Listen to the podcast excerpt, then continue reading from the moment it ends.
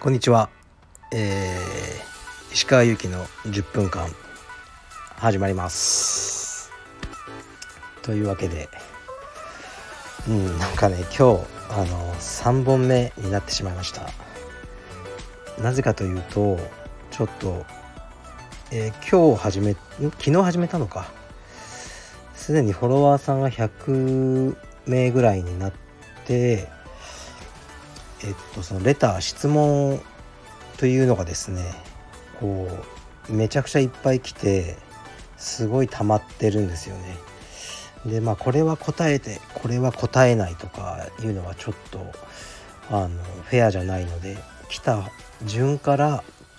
あの今のところ全部答えてるんですよね。でちょっとたまらないようにどんどん答えていっ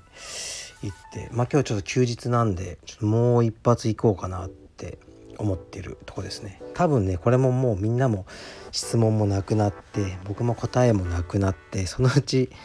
届かなくなると思うんであの最初だけ、えー、頑張っていこうと思います。でね今日のあのこの質問は多分結構 デリケートなやつですね。でももうさらっと答えようと思いますね。で読んじゃいますね。こんにちは。石川先生は確か以前トライフォースで早川先生と充実をなさっていたと聞きました。ご自分でジムを立ち上げ立ち上げたいと思われたきっかけを教えてください。また立ち上げる立ち上げるにあたって一番大変だったことは何ですか？お答えいただけると嬉しいです。ということですね、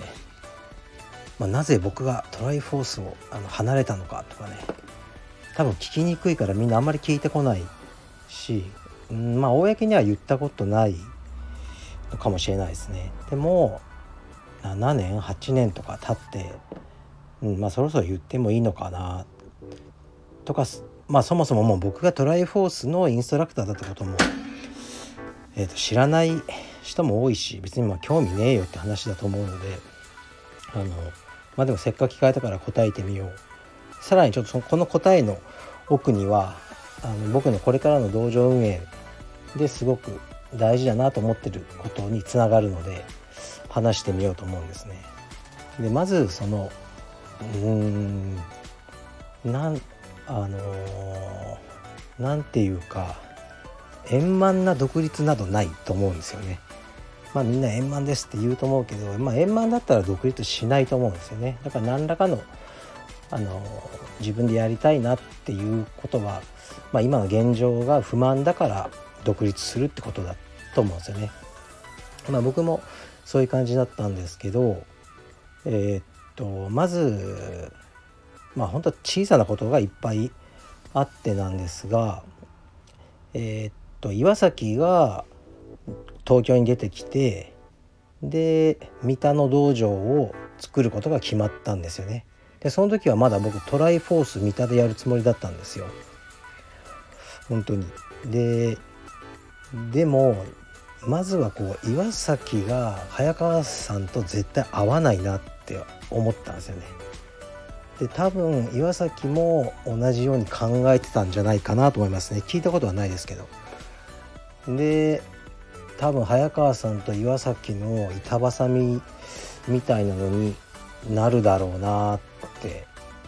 えー、勝手に予想して思ったんですよねでまあそういうのがあってあとまあトライフォースは今でも本当ここはすごいと思うんですけど、まあ、カリキュラムみたいなインストラクターの認定制度とかこうストライプの制度とかをやってらっしゃると思うんですよね。でまあ当時僕が離れる前にそういうのが早川さんが話を始めた頃でで単純に僕はちょっと苦手なんですよねそういうシステムを作るっていうのが。で多分それもうんで僕だけ言うこと聞かないでとかも多分早川さん許してくれたと思うんですよね僕石川さんはいいよ別に好きにやればって言ってくださる関係性だったんですけど、まあ、それも良くないなってできそれがこう気持ちよくそういうカリキュラムとかできないんだったら離れるべきかなとは思ってたんですよね。で最後にあのまあえー、っと早川さんじゃない人にえー、っと六本木にトライフォースがもうできるよっていうふうに聞いたんですよね。で僕それ知らなくてで、まあ、僕の道場は青山なんですけど、まあ、場所的にはもう西麻布なんですよねほとんど。で六本木は目と鼻の先で、まあ、すごい近いんですよね。でまあ一般の生徒さんはどこまでこれを理解していただけるかわからないんですけどその道場主たちにとって場所その近い道場っていうのはすごくデリケートな問題なんですね。これは。もう僕ら仕事なんで。でもちろんあの何て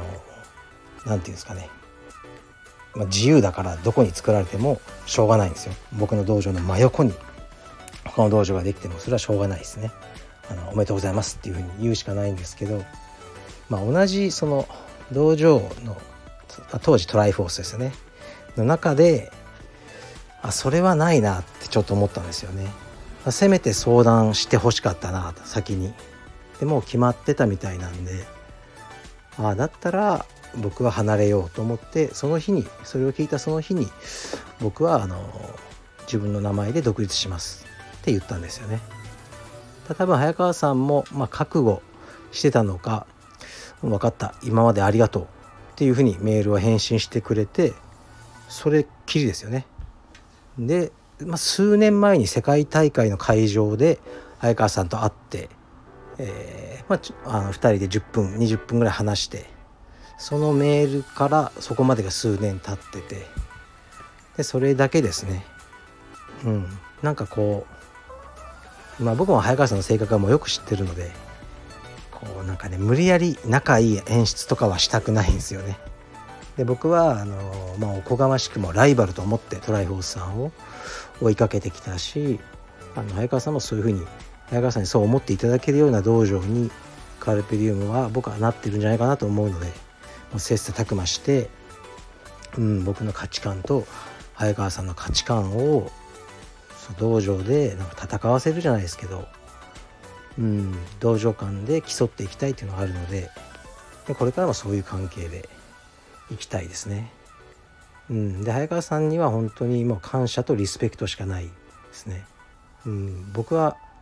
やっぱ早川さんいなかったら柔術今もやってない、まあ、やってたかもしれんやってるかなやってるけど今とは違う形になってたと思うしまあとにかくあと、まあ、当時ですね、まあ、本当に強かったですね。うん。うんなんかもうそうとしか言えないですね。早川さん本当に強かった。そこがやっぱりリスペクトのまあ一番のところですかね。うん。でそのさっきの道場の話場所の話なんですけど僕はカルペディエムの代表で今アフィリエーションとかいろいろ見てるんですけど海外、まあ、韓国に今3つでもう少しで2つできるし海外でもやってるんですけど彼らってほぼ僕と面識ないんですよね。だけどメールが来たり、まあ、会いに来たりしてくれてカルペディエムの名前でやりたいっていう感じなんですけどその理由は大体こうなんですよね。こうまああのまあ、ビジネスなんでカルペディウムの名前を使えば生徒さんがたくさん来るんじゃないかっていうそういうのがもちろんありそれとかまあいろいろ見ていてカルペディウムの選手を日本の素晴らしい選手が多いから彼らから学びたいとかそういうモチベーションですね。でも大体次に言われるのが僕がカルペディウムをここに作ったら半径何キロ以内には作らせないでくれ。っていう話に必ず向こうからなるんですよね。でもちろん僕も分かった。それは守る。っていうふうに話になって。だから彼らのメンタルからすると、うん、自分は、まあ、彼らは独立する時どの道場でもいいんですよ。カルベディエムにしようかなとか最初あなんかこのアフィリエーションにしようかなとかいろいろ考えてる人はいるんですけど作った時にあのまあ、そのメリットデメリットを考えてのことなんですよね。でカルペディエムを作れば周りにカルペディエムはできないそうですね。僕はそれ守るんで。そういうことを考えてるんですよね。だからそれはもう日本でも一緒でうんまあ逆に言うとそれぐらいしか僕の仕事ないんで例えば今鎌倉大船っていうのは坪井先生がやってますよね。ですからあの近辺にはあのカルペディエムの道場を僕が認めることはないですね。それがどんなにすごくいいオファーだったとしても僕に。それは絶対ない。うん。だからまああのー、その場所とか今の今あるカルペディエムの道場が絶対的に優先なんですね僕には。これからカルペディウムになる人たちよりも最初についてきてくれた人たちをあの優先して、えー、その利益をあの損なわないようにしてあげる。のが僕の仕事だと思ってます。ですね。だからこれからもカルペディエムはまあ増えていくと思うんですけど、まあ、そういう話もよくいただくんですけどあのうんあのそういうトラブル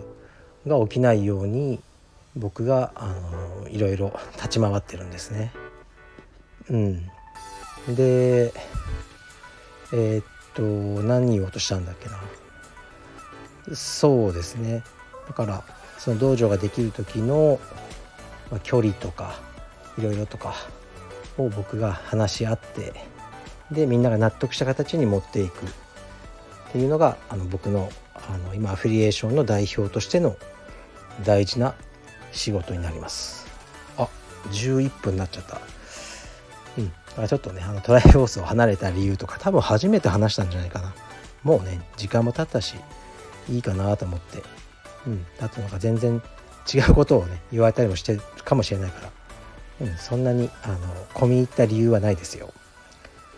というわけです。どんどんあの質問を消化していきます。ありがとうございました。失礼します。